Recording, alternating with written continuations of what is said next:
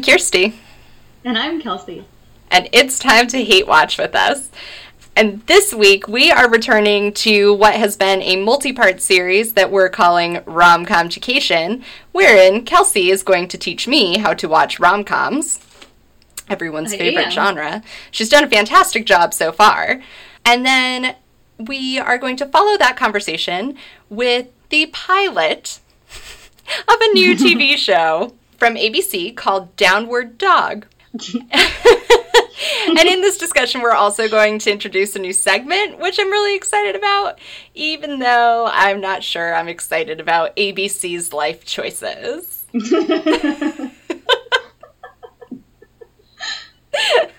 wow. Uh, so diving back into rom-com education, if you missed the first two parts, there were two previous episodes where we talked about foundational rom-coms, quintessential rom-coms, rom-coms of Kelsey's formative years, and high school rom-coms.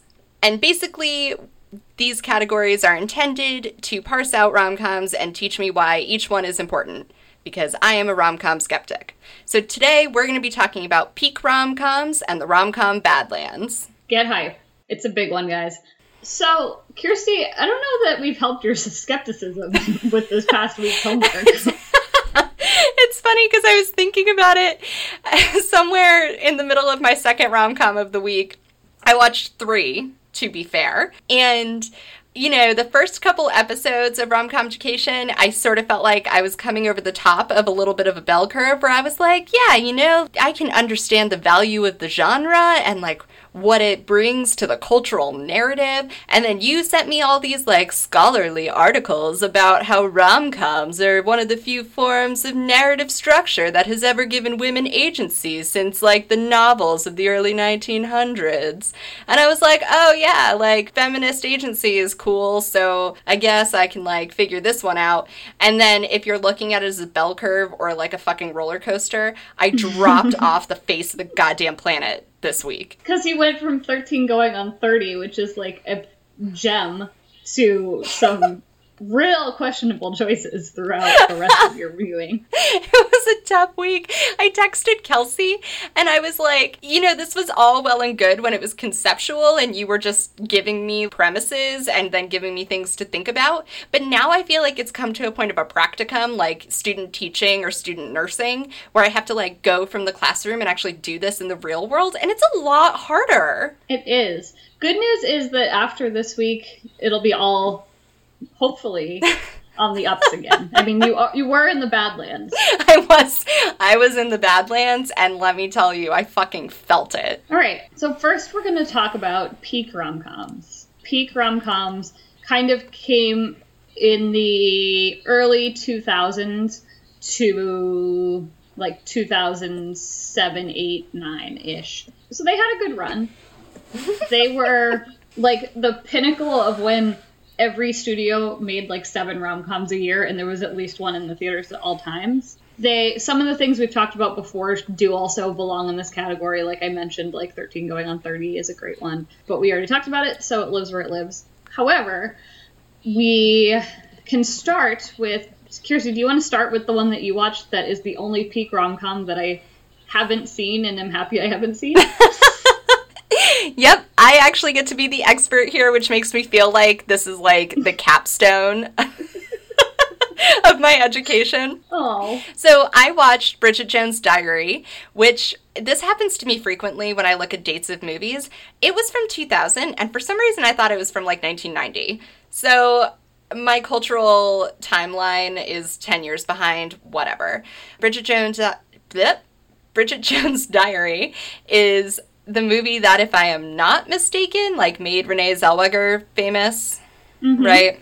And this is like a weird movie in terms of cultural references and as we were riffing on a couple episodes ago, intertextuality where I have heard so many references to this and like seen several references to this. Like I know Family Guy has like a scene where they make fun of this movie, and yet it was nothing remotely close to what I thought it was going to be. Like, I had a different idea in my brain of what it was. I remember at one point when I was a teenager, I thought it was like an action movie. Oh? Like uh, Lara Croft Tomb Raider or some shit. I don't know. That's the same. this is what happens when you're not culturally literate, guys. Like, take that as a cautionary tale. So, anyway, so this movie is about Bridget Jones. Uh, she's British, and mm-hmm. she is in her like early 30s or 30 exactly, and she is like living in fear of becoming a spinster. And so the movie opens a New Year's party at her mom's house, and she basically decides that she's going to start keeping a diary and she's going to start improving herself by losing weight, drinking less, and not smoking cigarettes, and then getting a boyfriend. Sure. Sure. So the entire movie is like scenes of her being like clumsy and crazy, and she's you know, a total oddball, but then with like these soft, breathy, like whispery voiceovers saying like faux deep shit about like weight loss and stuff. and oh no. shoot i should have pulled this up ahead of time. But the netflix description really says it all. So the netflix description is this clever tale of bridget jones odyssey from mr right here right now to mr right delivers a glimpse into the inner workings of the female mind. No. Yeah. Which no. i have to say netflix if you're out there i netflix? I as a woman with a mind I'm offended. Netflix. Netflix. What did you do? That would be a segment I'm interested in pursuing later. Yeah. Netflix. Sure. What did you do? Netflix. So basically, the meet cute happens very early on, like in the first scene. She's at this New Year's party at her mom's house. Her mom is ragging on her for like needing to lose weight and be cute, otherwise she's gonna die alone. And then she like meets this really obnoxious, solemn, joyless dude who's wearing a reindeer sweater and Bridget Jones tries to say something cheeky to him about a sweater, and it goes poorly. Is that Colin Firth? Yes. You can always tell a Colin Firth by his sweater. um, and so like it goes poorly she goes back home and like that's when she decides to start keeping a diary um, about her journey to falling in love. And she says something about having a crush on her boss who's like a megalomaniac and is like obnoxious and rich and like owns the company and is an asshole. And then she spends the next several scenes like wearing see through clothes and mini skirts to work to get his attention. And then they start hooking up. And then, believe it or not, over the course of like four hours, the relationship doesn't go well repeatedly until she finds out he's cheating on her. And then somehow she crosses paths with Colin Firth again. And he's like, oh, by the way, I like you because like the repeating thing is she keeps running into him at parties and they have awkward conversation and then he's like no wait i really like you and then he and what's his face have a fight and then eventually I think maybe she gets with Colin Firth, but I tried to watch the ending twice and fell asleep both times. And one time was in the morning before I had to go to work. You did your best. I did my best. Like, that is how hard this movie is. I fell asleep while getting ready for work, which I thought was a foolproof way to get through the end of this movie. That's tough. So yeah, that's like the really broad overview of Bridget Jones' Diary. Well, thank you for informing me that I was right in never watching it. Yeah, this was one that I was always like even though I felt like there was a part of the culture I was missing out on, I felt superior for having not seen it. And what I came to realize is I was superior for having not seen it and I wasn't missing out on the culture. the only yeah. interesting thing that came out of watching this movie is my husband was with me in the opening scene. And so Bridget Jones and Colin Firth start talking, and he goes, Is this the meet cute? And I was like, No. And he kept saying, like, is this the meet cute? And I was like, no, it's not. We're not far enough into the movie. From the description, I was guessing she was going to date a bunch of people before she got to the right person. But as it turns out, he was right, and that was the meet cute. So, wow. good job, babe. Proud of you. Good job. Long time listener. First time kudos. Shouts. So, a theme that I notice across a lot of these peak rom com and actually Badlands sometimes too, besides Hugh Grant, is people, quote, accidentally falling in love yeah. or falling in love with realizing they're in love with someone who, who, they've like been friends with for a long time or they've known for a long time. Yeah, it's like the person right in front of you all along. Yeah, that's like pretty much the theme that comes up over and over and over again, which is interesting. some of the other peak rom coms, and we will post a very full list on our Tumblr, hatewatchwithus.tumblr.com. So we are not going to get to everything today because there's a lot, but it'll all be there, so check it out. Some of the other quick hits in 2001 and 2002, J Lo had back to back movies, one of which she played dress up as a wedding planner, and the next she played dress up as a hotel maid. Who, and in our description, we are going to say she falls for Voldemort. it's Ralph Fiennes, but they're all the same. There's another movie that Kirsty watched featuring Hugh Grant, shocker, Two Weeks Notice, that came out in 2002. This one also stars Sandra Bullock, and she's an environmental lawyer who decides to work for Hugh Grant, who's this like billionaire real estate guy, in exchange for him saving a community center that she cares about, which is why I would take a job. And it turns out that he just like constantly needs like life advice and is mostly yep. useless besides having a great automated automated tie closet. Yeah, he has the best closet ever. He really does. That's the biggest redeeming quality here. So eventually she gets fed up with his neediness. She gives her two weeks' notice, hint, and then they both kind of regret it over time, and then eventually romantical things happen. So, Kirsty, what did you think about this movie? It, it was fine. I mean, this was. I think I was watching this at the time that I texted you the practicum joke. And yep. this was the third one that I watched. So I watched Bridget Jones' Diary the on Thursday into Friday, and then today I watched Two Weeks Notice and The Breakup, which we'll get to later. So this was the third one. So I was like, kind of riding that struggle bus, like straight into the heart of Strug City. Yeah. I think it was easier to like. I watched it at a good time coming off of the breakup because it's better than the breakup, but only just. Only it's in the very, sense that like, it's like kind of fun. Yeah, it's mostly average. It's, it's a very, very average, average, like medium budget yep. peak rom com rom com. Also, I feel like Hugh Grant was getting a little tired.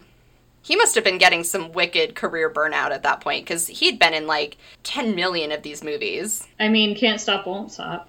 Yeah, true that. He made his money. Get he you a Hugh job. Grant who can do both. Literally 7,000 rom coms.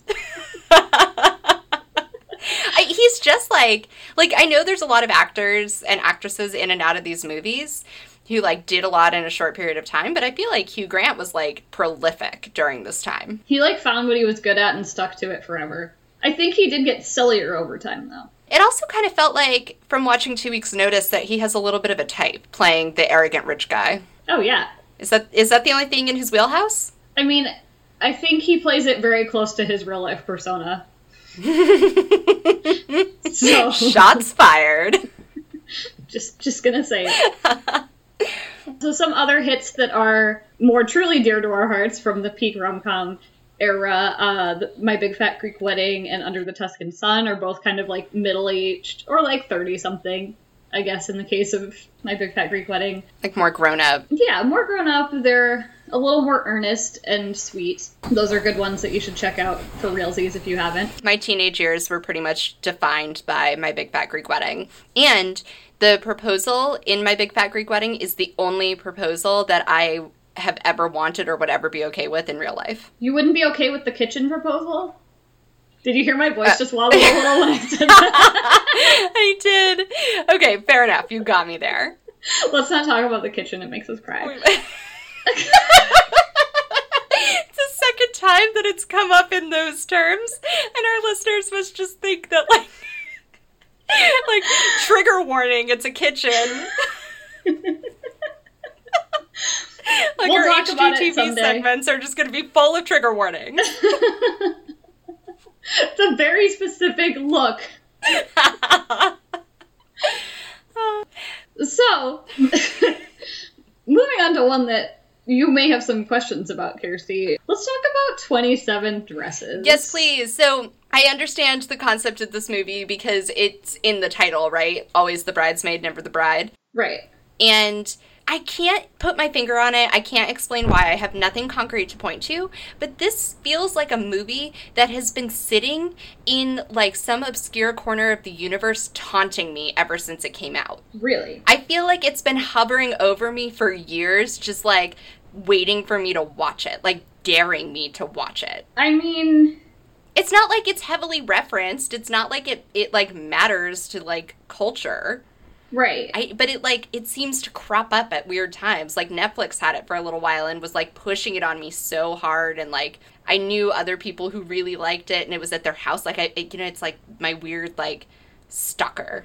It's like the grim. Yeah, and there's a there's a few people who we respect in the world who really do love this movie, Mhm. so it comes up there as well. Yeah. This was like the first, the intro of Katherine Heigl into her reign in the rom com sphere, and also features James Marsden, which is not bad to look at. So if you do want to watch this movie, it's not all worthless. So yeah, you're right. This is about always the bridesmaid, never the bride. Basically, she's been a bridesmaid in a million weddings, uh, and she meets this guy who's like secretly a reporter, uh, and he decides to write a story on her. What is it with these movies where like someone decides to write personal interest stories about like women and their trouble getting married? I mean, that's not a question for me. Like fuck that's that. above my pay grade. That's such a bizarre plot to recycle. Anyway, it is, but it's an easy plot to recycle. It's a lazy plot there are lots of lazy plots that these movies recycle. Why this one? because work being a journalist is like still considered sexy in 2005. Be a journalist, that's fine, but like why why is the only human interest story these people are able to drum up about women who can't get married? Because it's triggering for the women who can't get married. it creates drama. It builds Ugh, conflict. My vom. So she, um, her sister is getting married as well, and she's in that wedding, and then everything sort of escalates, and they don't get along. Eventually, she does end up marrying this guy at the end of it once she realizes that he's written a creepy story about her and forgives him for it. The best part of this movie, there is a good karaoke scene to Bennie and the Jets. There's always a good musical number in every rom com, like we've discussed. But there is some really effective use of montage with bad bridesmaid dresses. So that I would recommend maybe just YouTubing and hoping it's on there. And at the very end, which the very end is what gets me the most, is that they are having their happily ever after wedding. And then the camera pans out, and there's all of the women who she was a bridesmaid for, wearing the bridesmaid dresses that she they made her wear, all up in her wedding. That's hilarious. And it's like funny, but also like, really? Yeah, Really? that's super funny. So, yeah, I mean, I was funny. going to ask like like what the riff was going to you answered the question but like my question was what what was the riff then on her bridesmaids like did she then pick a hideous dress for her bridesmaids like Yeah, they also just they all just had to wear their own. gotcha which is hilarious i applaud that Yeah, it's quite a look, really. There's also a good scene where she has to go from like one or two different or three different weddings, maybe, all on one night, which is not plausible, but fun for comedy reasons. So there's like The biggest reason She's- it's not plausible is because none of those brides ever would have allowed it to happen. They would have eaten each other alive like praying mantises. And so she like has this cab that she pays off for the whole night to like hold her dresses and she like keeps changing in and out of them and running from back and forth from wedding to wedding. All very unrealistic, but it is fairly humorous. The other thing is I just don't think I know 27 people. I mean, I know Just full stop. Like I don't think I know 27 people. certainly if I do know 27 people, I'm not going to all 27 of their weddings, let alone in their bridal party. right. But like, I do happen to know a couple of people who are like career wedding goers and bridesmaids.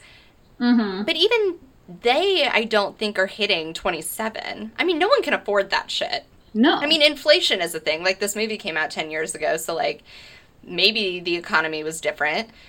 I, I mean, the economy was different in 2008, guys. But, like, the average bridesmaid pays like a thousand dollars to participate in a wedding. That's twenty seven thousand dollars. That's a down payment on a house. It's a car. Like it's things that people are not just casually doing. So do you have any lingering questions about 27 dresses? Do you feel No, like you know it's ex- enough? It's exactly what I thought it was. Yes. recurring theme. Yep. So not too long after that, one of the more recent actual uh, what I would qualify as a peak rom com came out called The Proposal. Have you seen The Proposal? What's your familiarity there? I feel like there's something about it that feels familiar as if it were a distant dream. So I can't promise that I've seen it, but like I I think there's a chance that I have. So this is also Sandra Bullock all over again, and she is a Canadian executive who basically like forces her assistant to marry her to avoid getting deported to Canada. And he lives in Alaska. And so, in order to pass like all of the questions needed to stay in the country, they decide to go to Alaska to meet his family and basically carry out their wedding so that everything works out. And so the family can say that they know her and everything as well if they are questioned. So, fun fact it was not filmed in Alaska, it was filmed just north of Boston, That's the same. pretending to be Alaska. Yeah, totally the same. Very similar landscape. Yeah. Some good songs here include It Takes Two to Make a Thing Go Right. Real gem. Also, a dance to Get Low. Oh god. with Betty White. Oh god. So that happened. It's genuinely funny. It's on TV constantly for those who are not cable cutters. You'll see it at least once a week. In case you It's- missed it, that was complete shade at me. Because Kirsty complained all the past like 48 hours. She's been like, I can't find any movies. And I casually turned on my TV and there were like seven of the movies on this list playing. I was failed by four different streaming services. It's bullshit. Rom coms weren't made for streaming services. No fucking They were kidding. made they for that weren't. casual cable view. Oh, Lord. So the proposal is genuinely funny. Eventually, they do end up together and fall in love and all that jazz, even though they weren't really supposed to. Oscar from The Office is in it as a male stripper, which is a fun treat. Overall, it's it's just pretty solid and it's a good watch. I don't have too many things bad to say about it. It was never my favorite one, but it's grown on me the more times I've watched it on like a Saturday morning. That's fair. So that's like the highlights from peak rom coms. Again, go to our Tumblr if you want to learn more, or if you want to judge me more, that's fine too. so let's dive on into the Badlands, why don't we? Oh lord. So the Badlands are sort of what did how did you phrase it, Kirsty? As an endless waste of mediocrity. Yeah, yeah. Like It's where dreams the go to mediocre go to die. And you framed it as the fallout from the peak. Yes. So like peak So- season of rom coms came and went and left behind the drought of the Badlands. Yeah. So while peak sort of thrived in the early 2000s, the Badlands picked up the back end of the mm-hmm. 2000s, and it's a real slog in here, guys. Well, and to the point that you made at the beginning, this was during a time where there was at least one of these films in theaters like every single month and often more than one at a time. And like you just can't churn out that kind of volume and expect quality. Right, and I think the premises get wonkier. Ain't that the truth? Yeah, it just gets bad. So, do you want to talk about your Badlands experience first? Yep, so there's a couple a couple of titles in here that I've definitely seen, but shocker, I don't really remember them. So I think I've seen 50 First Dates. I'm pretty sure I've seen Failure to Launch, but I could be wrong. And I might have seen part of He's Just Not That Into You, actually. Anyway, the one that I watched the other night was The Breakup, which is Jennifer Aniston and Vince Vaughn. And that was a film that happened to me, and it was re- like I was watching this and thinking like the whole point of rom coms is that they're supposed to be an easy watch. It's supposed to be something that you can do and like not have an emotional attachment to and not have a reaction to. And it was hard. It was hard to watch. I texted hmm. Kelsey, and what did I say? That I was in a hellscape of heteronormative tropes and maladaptive coping skills. Yeah, you were. It was like, I- I think this movie is trying to have fun and be silly, but the things that this movie was putting forth as being a reflection of someone's life were like so painful and borderline dangerous in my mind that I could not loosen up enough to watch it. it was like stressing me out. So it starts with Jennifer Aniston and Vince Vaughn meeting in a stadium and she's dating another guy and Vince Vaughn buys her a hot dog and forces her to take it and then corners her as everyone's leaving the ball game and is like shitting on her boyfriend and trying to force her to date him instead. And that's the cold open and then it cuts to the credits and you get a fun montage of pictures of them in a relationship and the film is saying like they're in a relationship now. So oh, then oh, that's cute. Yeah, super cute. Nothing like coercion to start a relationship. Like you know that shit's to go well. So that's how both of our relationships started. uh, fuck.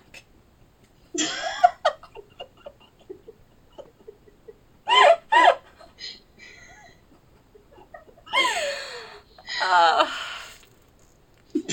Lord. it's like the third fucking time a rom com trope has burned me in the ass. Are you fucking kidding me? it's a little light coercion. it's a little coercion between friends. Um, I'm sorry, it got too real.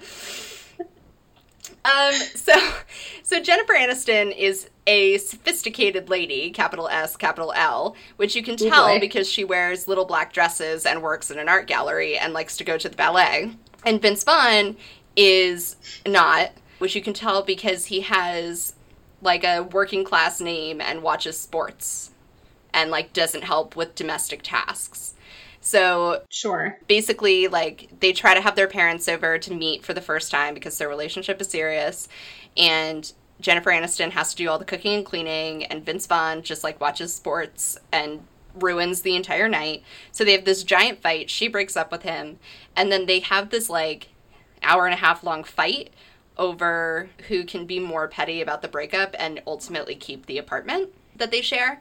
So there's like jealousy contests. Uh, Jennifer Aniston starts trying to bring guys by to like make it look like she's dating, and then her boss talks her into getting a bikini wax, and then she walks around the apartment naked right before bringing someone over to take her on a date. So that Vince Vaughn will be like, "Oh, you're hot, and also someone's gonna have sex with you." That's a bummer. And basically, uh, uh, Vince Vaughn throws like a sex party that starts with strip poker, and then Jennifer Aniston comes home from her jealousy date and sees a bunch of like people nakedly making out on the couch. Oh. Yeah.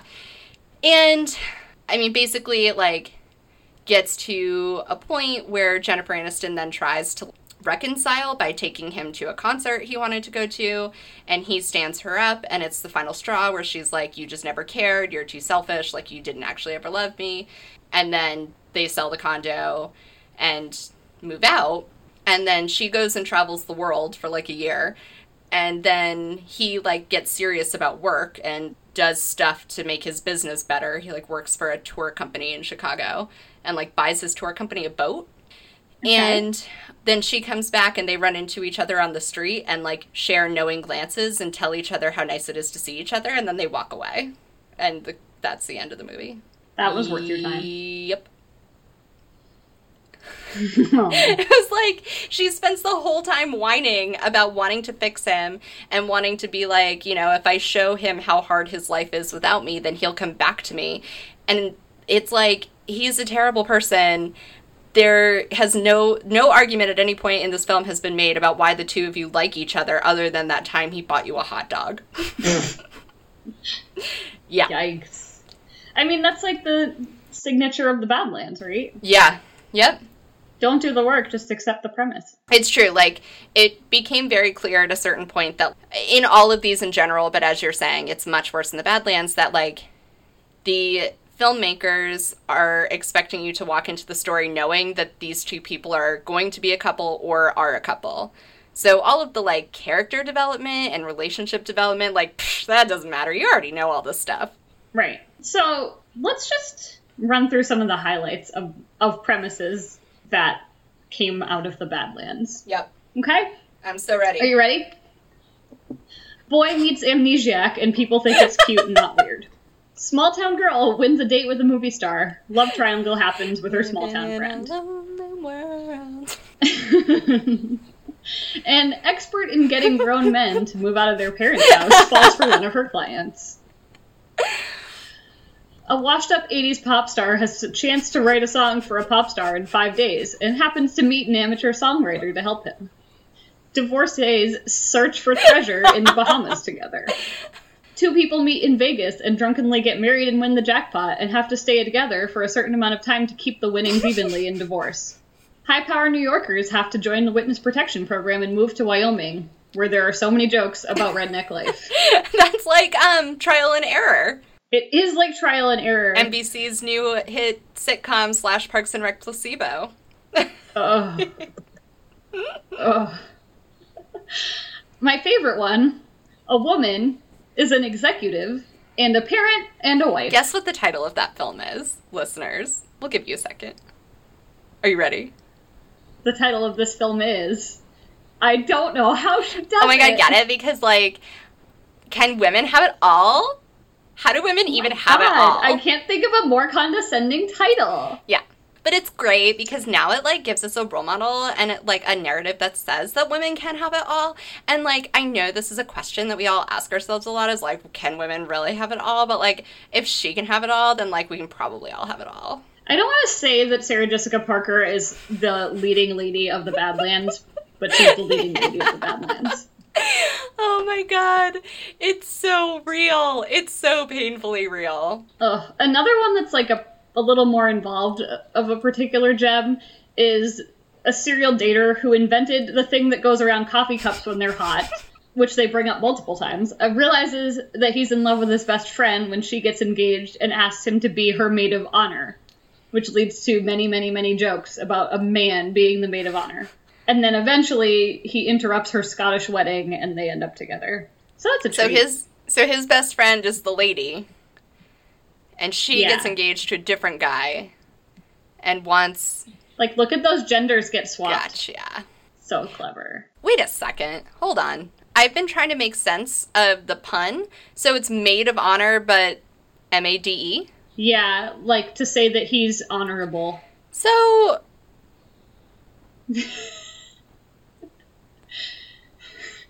what?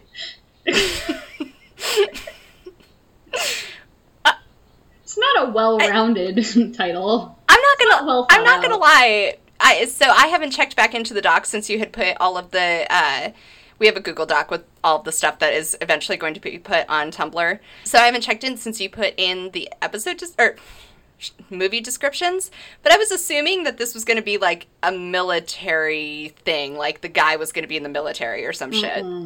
There are some weird, like Scottish, like Highlands things that happen Sure, in the process of this wedding, like days leading up to wedding. exactly how many bagpipes? Oh, those definitely happen. and the interesting thing is, if you flip the genders, the woman should be a brunette. Oh yeah. That's what I gathered from this movie. Because every single one of these movies, besides that one, is a blonde. Oh, fair enough. Let's go to the the real jackpot here. Yeah. There were two movies. This is a question. It's a trivia question. If you get it, you can tweet us and we'll reward you with a favorite or all of our undying love and affection. Find out. So, two movies were released in the same year, within the same month or two Uh, months of each six other. six months. That I had, believe. and they had exactly the same premise. And If you can tell me what movies those are, the male and female lead are married to each other IRL. in separate movies. Yes. There's they they split the difference between the two movies. We did a really good job of The this. best job ever. So the guessing period is over. These movies are Friends with Benefits and No Strings Attached. Can I read you the film descriptions from IMDb? Please do. So, for Friends with Benefits, it reads A young man and woman decide to take their friendship to the next level without becoming a couple, but soon discover that adding sex only leads to complications. Okay, keep that in your head. Um, so, this is now the film description for No Strings Attached. A guy and girl try to keep their relationship strictly physical, but it's not long before they learn that they want something more. I want to see the movie where it's a investigative documentary about who stole whose work and sold it under a different title.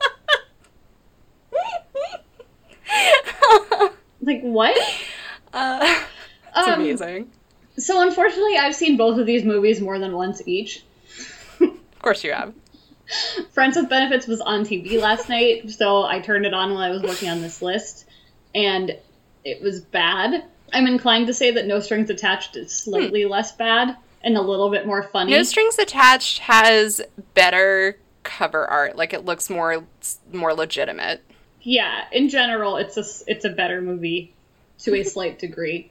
I guess the best thing or most interesting thing I can say about Friends with Benefits is that the grand gesture is a flash mob to closing time by Semisonic. Uh, can I tell you something I just found?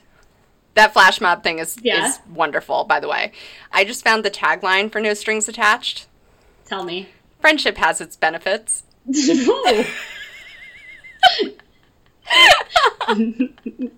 Yeah? Does it?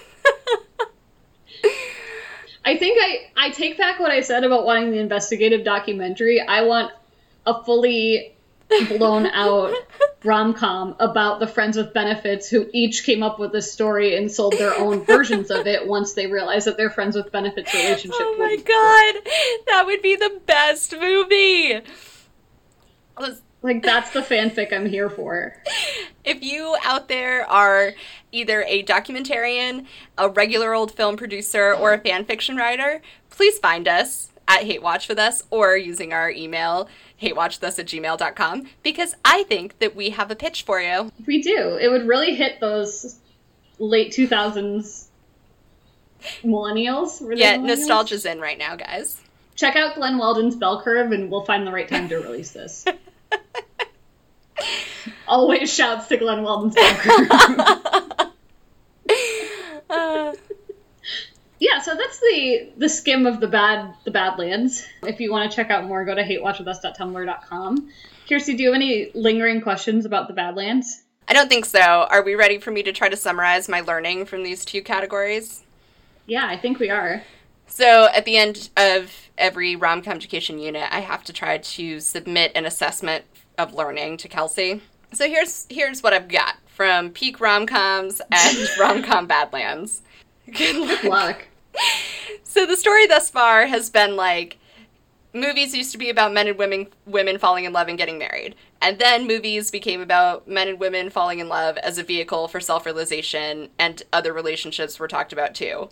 Now we're in this place where during peak rom-coms my feeling is that this was when the format was crafted and the products that were coming out were profitable and solid representations of the genre.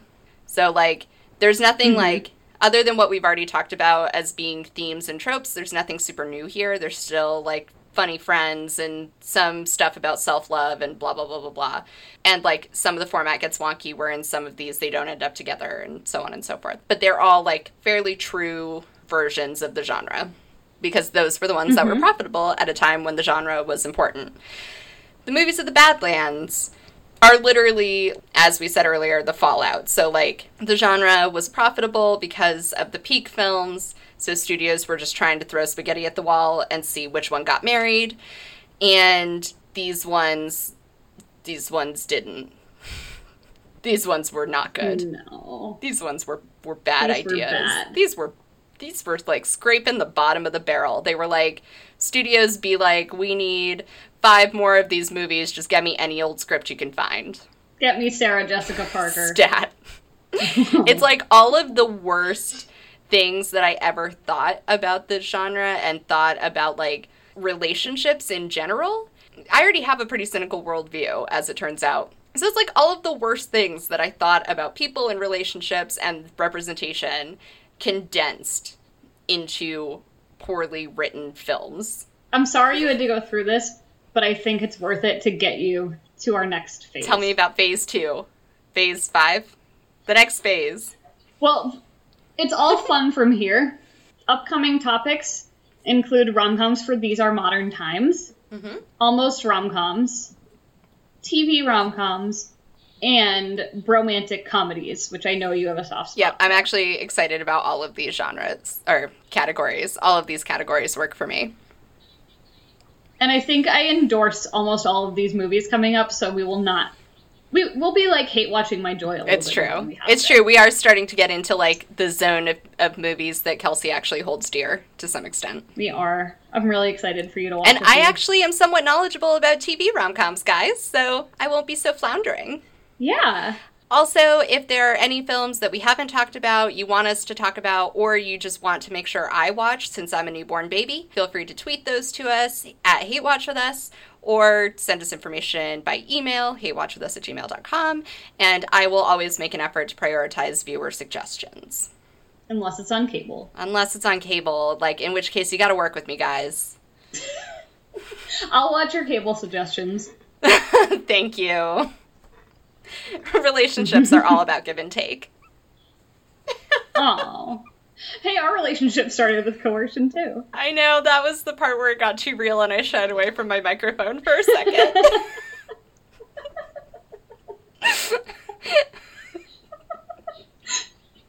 Guys, we're only friends because Kirsty made a New Year's resolution. To Our friendship friend. is a meet cute rom com moment. Oh.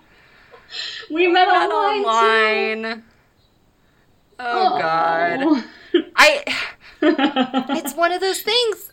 Everything is a meet cute if you make it that way. Anything's only as meet cute as you make it. I like I Mm-hmm. have these moments and it's uh, we talked about this with House of Cards, so I feel like this is a thing that's happening to me repeatedly in my life right now where I watch a thing and I'm like this is contrived, this is stupid, this is out of control, and then somehow there's an example in real life. So I can no longer question it. Mm-hmm. Like both of our stupid relationships are rom-coms. Our stupid friendship is a rom-com. Tell me how that really makes you feel. I think I want you to know that I think you'll feel more comfortable with that statement when we get into rom coms of these are modern times. Okay. I just don't want to feel manipulated by like the media's version of what my life and my relationship should be like because like isn't art just a reflection of life after all and life is just a reflection of art? I think that sounds like a good transition point to talk about something that is not a reflection of life or art. not my art, not my problem. so, we decided to just crash course hate watch something today, and you're all in for a treat. so ABC has a new show and the show is I, I like I can't, I I got to tell you right ABC has a new show in general, is a funny thing to say. I gotta tell you, listeners, like, we're, I'm gonna be real with you right now. I can't even with the show. I, like, I, Did you hate this show more than the breakup? I do. I hate this show. I haven't. so we talk a lot on the show about hating stuff, and we talk about like hating stuff ironically or loving stuff ironically. So it's not like we ever have pure emotions here, right? Like there's always an agenda. I haven't felt Right. a pure emotion about a text in a long time. I hate this show. I'm gonna shoot straight with you. The show is called Downward Dog. The description on IMDb is a lonely dog navigates the complexity of 21st century relationships. So basically, there's a dog, and a millennial owns it, and she works a job, so she has to work a lot. And the dog is the narrator. And the dog has a lot of feelings about the fact that his owner works a lot. That's the show. That's the oh. show, guys. That long pause you heard is because that's show. the show. I have a total of five notes on this entire Oh, show. I did take a page. They were mostly Good for quotes, you. though. I couldn't get there. I couldn't get there. Um, but I did write what I was missing in my life was definitely a narrative from the POV of a sassy dog. That's what I need. I feel like That's this- the content I'm looking This for. This isn't. I mean, part of me feels like people are desperate to find some way to bring new viewpoints. And, like, instead of trying to cast fewer white people, they'll just have a dog narrator. and a dog point of view camera Yeah. angle, which was the most maybe most useless way I've ever Yep, seen there a story doggy told. cams. But they were like a poor man's Yeah. doggy cam. Like they weren't even trying that hard, and they were in full color. I just I don't think they know what to do with the dog. I don't think what anyone on the show knows what they're doing. Fair enough. I did actually write halfway through the episode. So we only watched the pilot. There's about four episodes that are out currently. And we think it's it's an eight episode order, right? At this point. We don't really know what the future of the show is because it's new enough. But I did I did write halfway Oh. through the episode like what does this show want me to get out of life? Yeah, I haven't figured that out. I don't know what it's trying to I tell also me. I missed the first whole minute because I was like doing stuff on my computer, and the voiceover sounded so much like a commercial that I didn't even Yeah. know the show had started. Yep. The voiceover is not a good match for a dog. Also, I don't know if it's the script writing or if they gave whoever the voiceover actor is like a lot of leeway, but the way that he speaks is like unforgivable. He says he says like constantly, which I think is an attempt to sound organic, and you just sound like a dick, dude. This isn't real conversation. We all know this shit is scripted. And I hated that her house was too nice. It was like too nice, but they were trying to make it look slummy at the same time, so it's like really narrow and she has a shitty Yeah. yard. The thing that I can't get over, which is going to lead into my spicy hot take on the show, I can't is wait. I I can't I couldn't shake the the fact that the dog is speaking as if the dog thinks that he's a romantic partner. Ooh, ew. Yeah, he kept saying lines about being her partner. Like he kept using those words and and talking about their time together and like Friday nights are their night. And it I was like Uh, the dog's name is Martin and I was like Martin, I can't even with your shit right now. Like it is so uh, gross. Which Ew. leads me to like he's he kept saying he said it on at least three different occasions, different comments about having to be the dominant partner with her. Oh, and Oh, yeah. then he says the line, I'm a creature of love. It's because of that love I had to so aggressively dominate her. Yep. It like on a very real level, I could not hear that and not think that this is somehow not an allegory for an abusive relationship. oh. Right? I don't I don't think What a spicy hot take. it is spicy. What did I say that it was as spicy as like the fire or the hellfire of my hatred? Yeah. yeah. I don't think that anyone on the writing staff anywhere within ABC is actually has enough human depth to do this on purpose. But for me, there's no other way to hear that line. It's because of that No, love you're- I had to so aggressively dominate her. Like that is legit something a rapist would say. Yeah. I was gonna say like it would be more up ABC's alley to like reveal halfway through that it was like a person who had gotten switched into a dog's body, Ugh. Which is my fear land. No kidding. You really can't put anything past these people. No, I just don't know where this is going, but I really like your hot take. Yeah. There's also some gems in here, like her boss is an asshole, and for some reason they all say dope a lot. Like the first drinking game rule is drink every time they say dope. And I think the whole thing is supposed to be like riffing on millennials, but maybe even by millennials. I don't know who the writing team is, but I feel like there's some of that like meta shit going on. And Well, my favorite thing thing is that this show has been like in the can for a, like a full year now at least. Mm-hmm. Like it was supposed to come out in the fall and it got delayed somehow. Yep. So one of the jokes was about like Kanye West tweets, and like I don't think he's had a tweet that's been a thing in like a full year and a half. And I was like, good on that relevant content. Oh my god, that's so funny. That's so funny. I thought Oh. that was like an interesting reference to pull from, but w- what I was going to say is that at one point her boss is like telling her that her marketing idea is dumb. She like comes in to pitch him a thing. She like generically works in marketing. Yeah, it's very unclear what her actual job is or what the company does. Yeah, it seems as though the company does billboards and storefronts. Or are they a clothing company? Um, maybe. Unclear. It's it's extremely unclear. Do your goddamn job, writers at ABC. like clearly no one at ABC has ever been on a job shadow. Ugh. But like at one point she's like doing a regular like pitch for like a, a whole like marketing concept and then next thing you know she's building a diorama.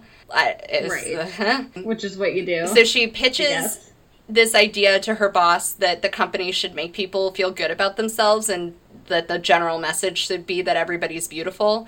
And he tells her it's a bad idea. And then he goes, Don't make me mansplain to you.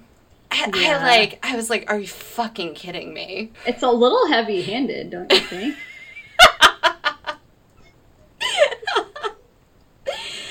Uh, and then, like, at one point, she takes the dog to obedience training because he keeps fucking up the house because he has to aggressively dominate her to show his love. And the trainer is, like, throwing her shade and calls on someone to tell her what's wrong with the situation.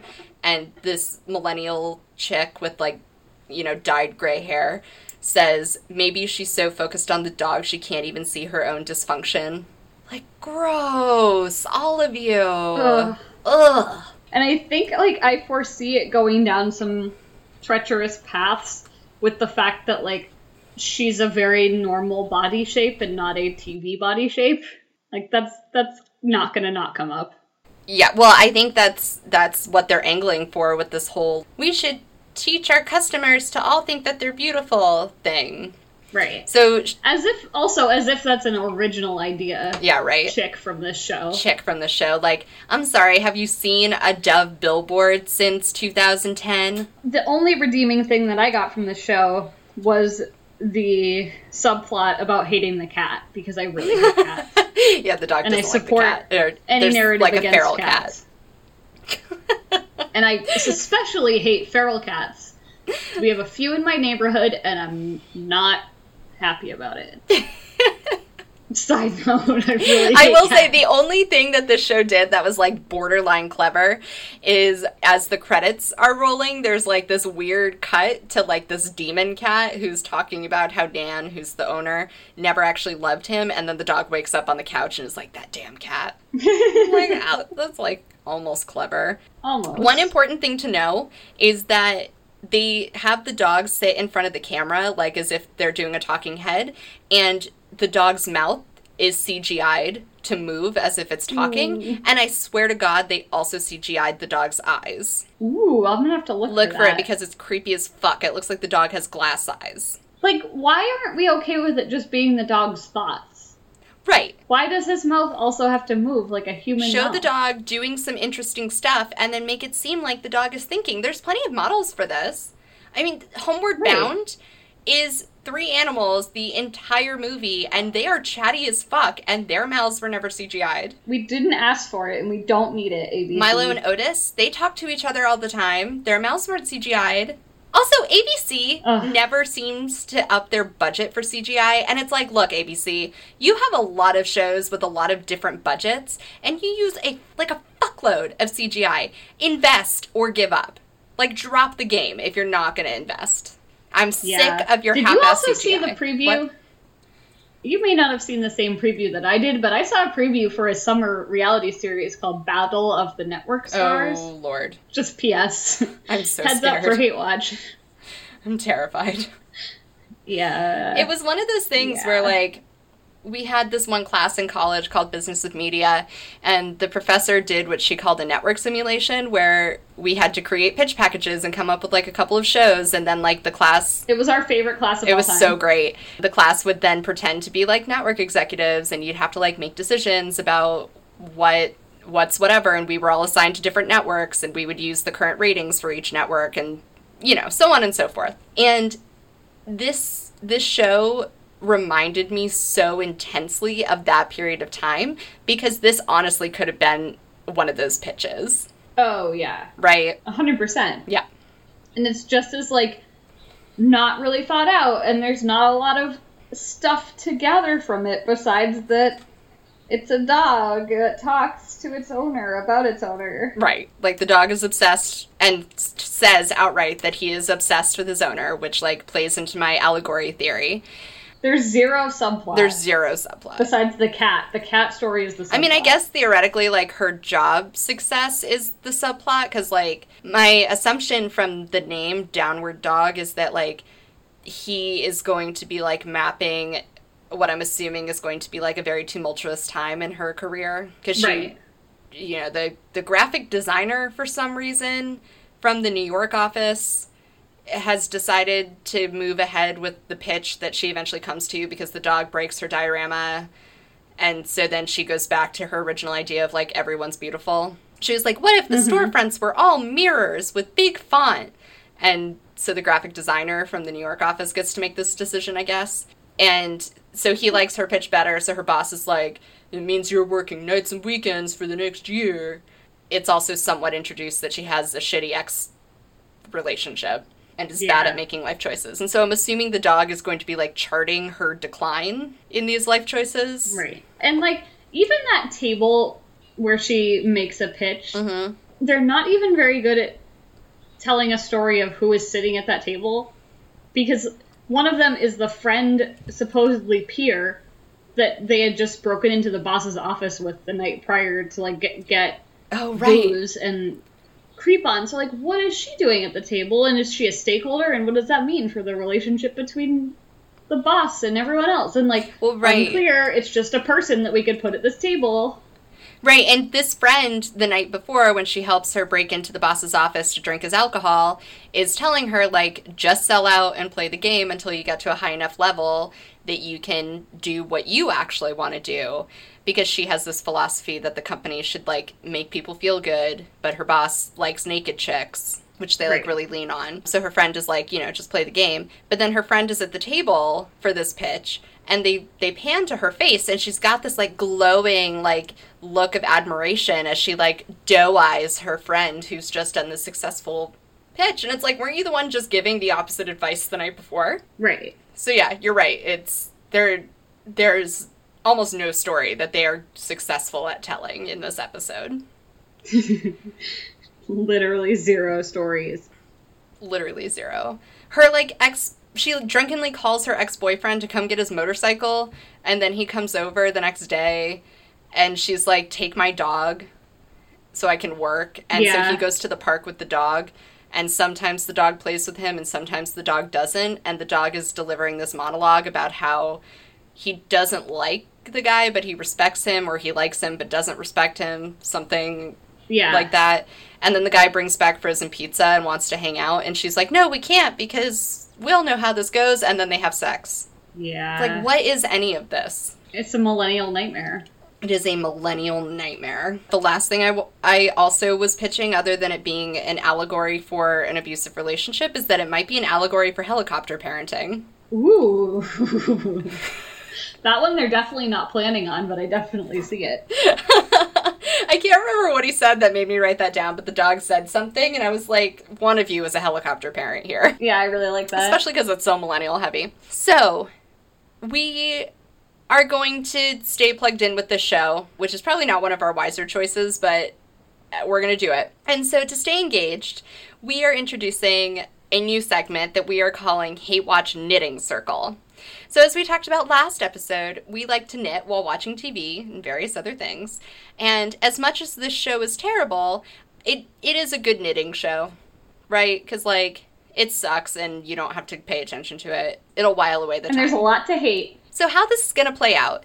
We will probably not check in on this show every every week that it airs, but we will at some point in the season check back in and do another segment on the podcast about it. In the meantime, Kelsey and I have set aside a project that we are saving just for the show.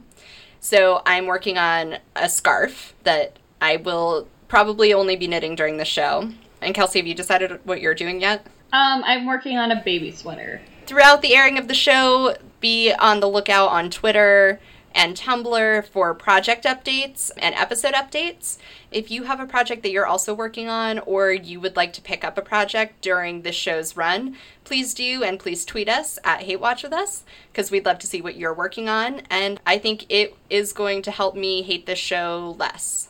Until she starts knitting and does it wrong. And then we have to complain about that too. she seems like the type.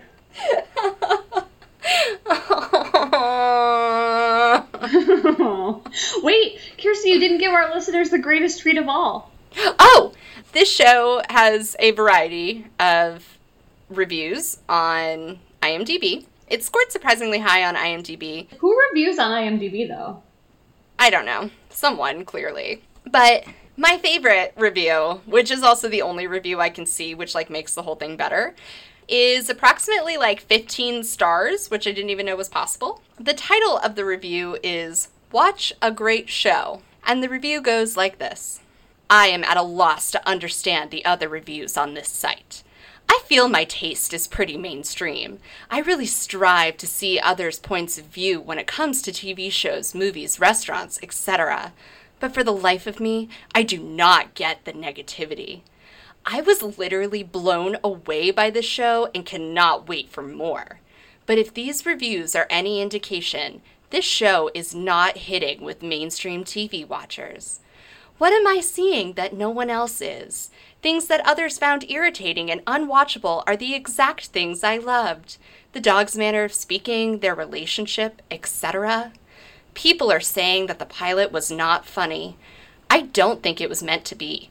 I found it touching and sweet and a little sad, but eminently watchable. Loved it, but if these reviews are any indication, it doesn't stand a chance. Addition, two weeks later. I was so puzzled by some of the reviews on here, mostly negative, that I took the time to actually vet some of these posters. I find it very odd no. and highly suspicious that some people created accounts just to badmouth this show. Others have never posted before, and their first post in 10 years is a slam against this show. I am just astonished that this amazing show, parentheses, check out Rotten Tomatoes and other respected media rating sites for their very positive reviews, has brought out the trolls on my once beloved IMDb. Oh, no. 31 of 42 people found this review helpful. oh no. Yikes. Ugh, Oh, that's yikes. So that's what we're dealing with. That's what we're dealing with. That's what our friends at ABC gave to us this spring. Oh, ABC, why did you do that? Why would you do that? But please join our knitting circle. Send us your projects. Let us know what you're working on, and let us know what you think of the show. And next week, I'm not sure what we will be talking about, so never mind, but I'm sure it'll be great. Oh, next week we are going to be doing a battle royale that Kelsey has been waiting to do for weeks. Lots of fun stuff lined up. Until next time, Thanks for listening. Goodbye. goodbye. The Property Brothers do so much good for this world.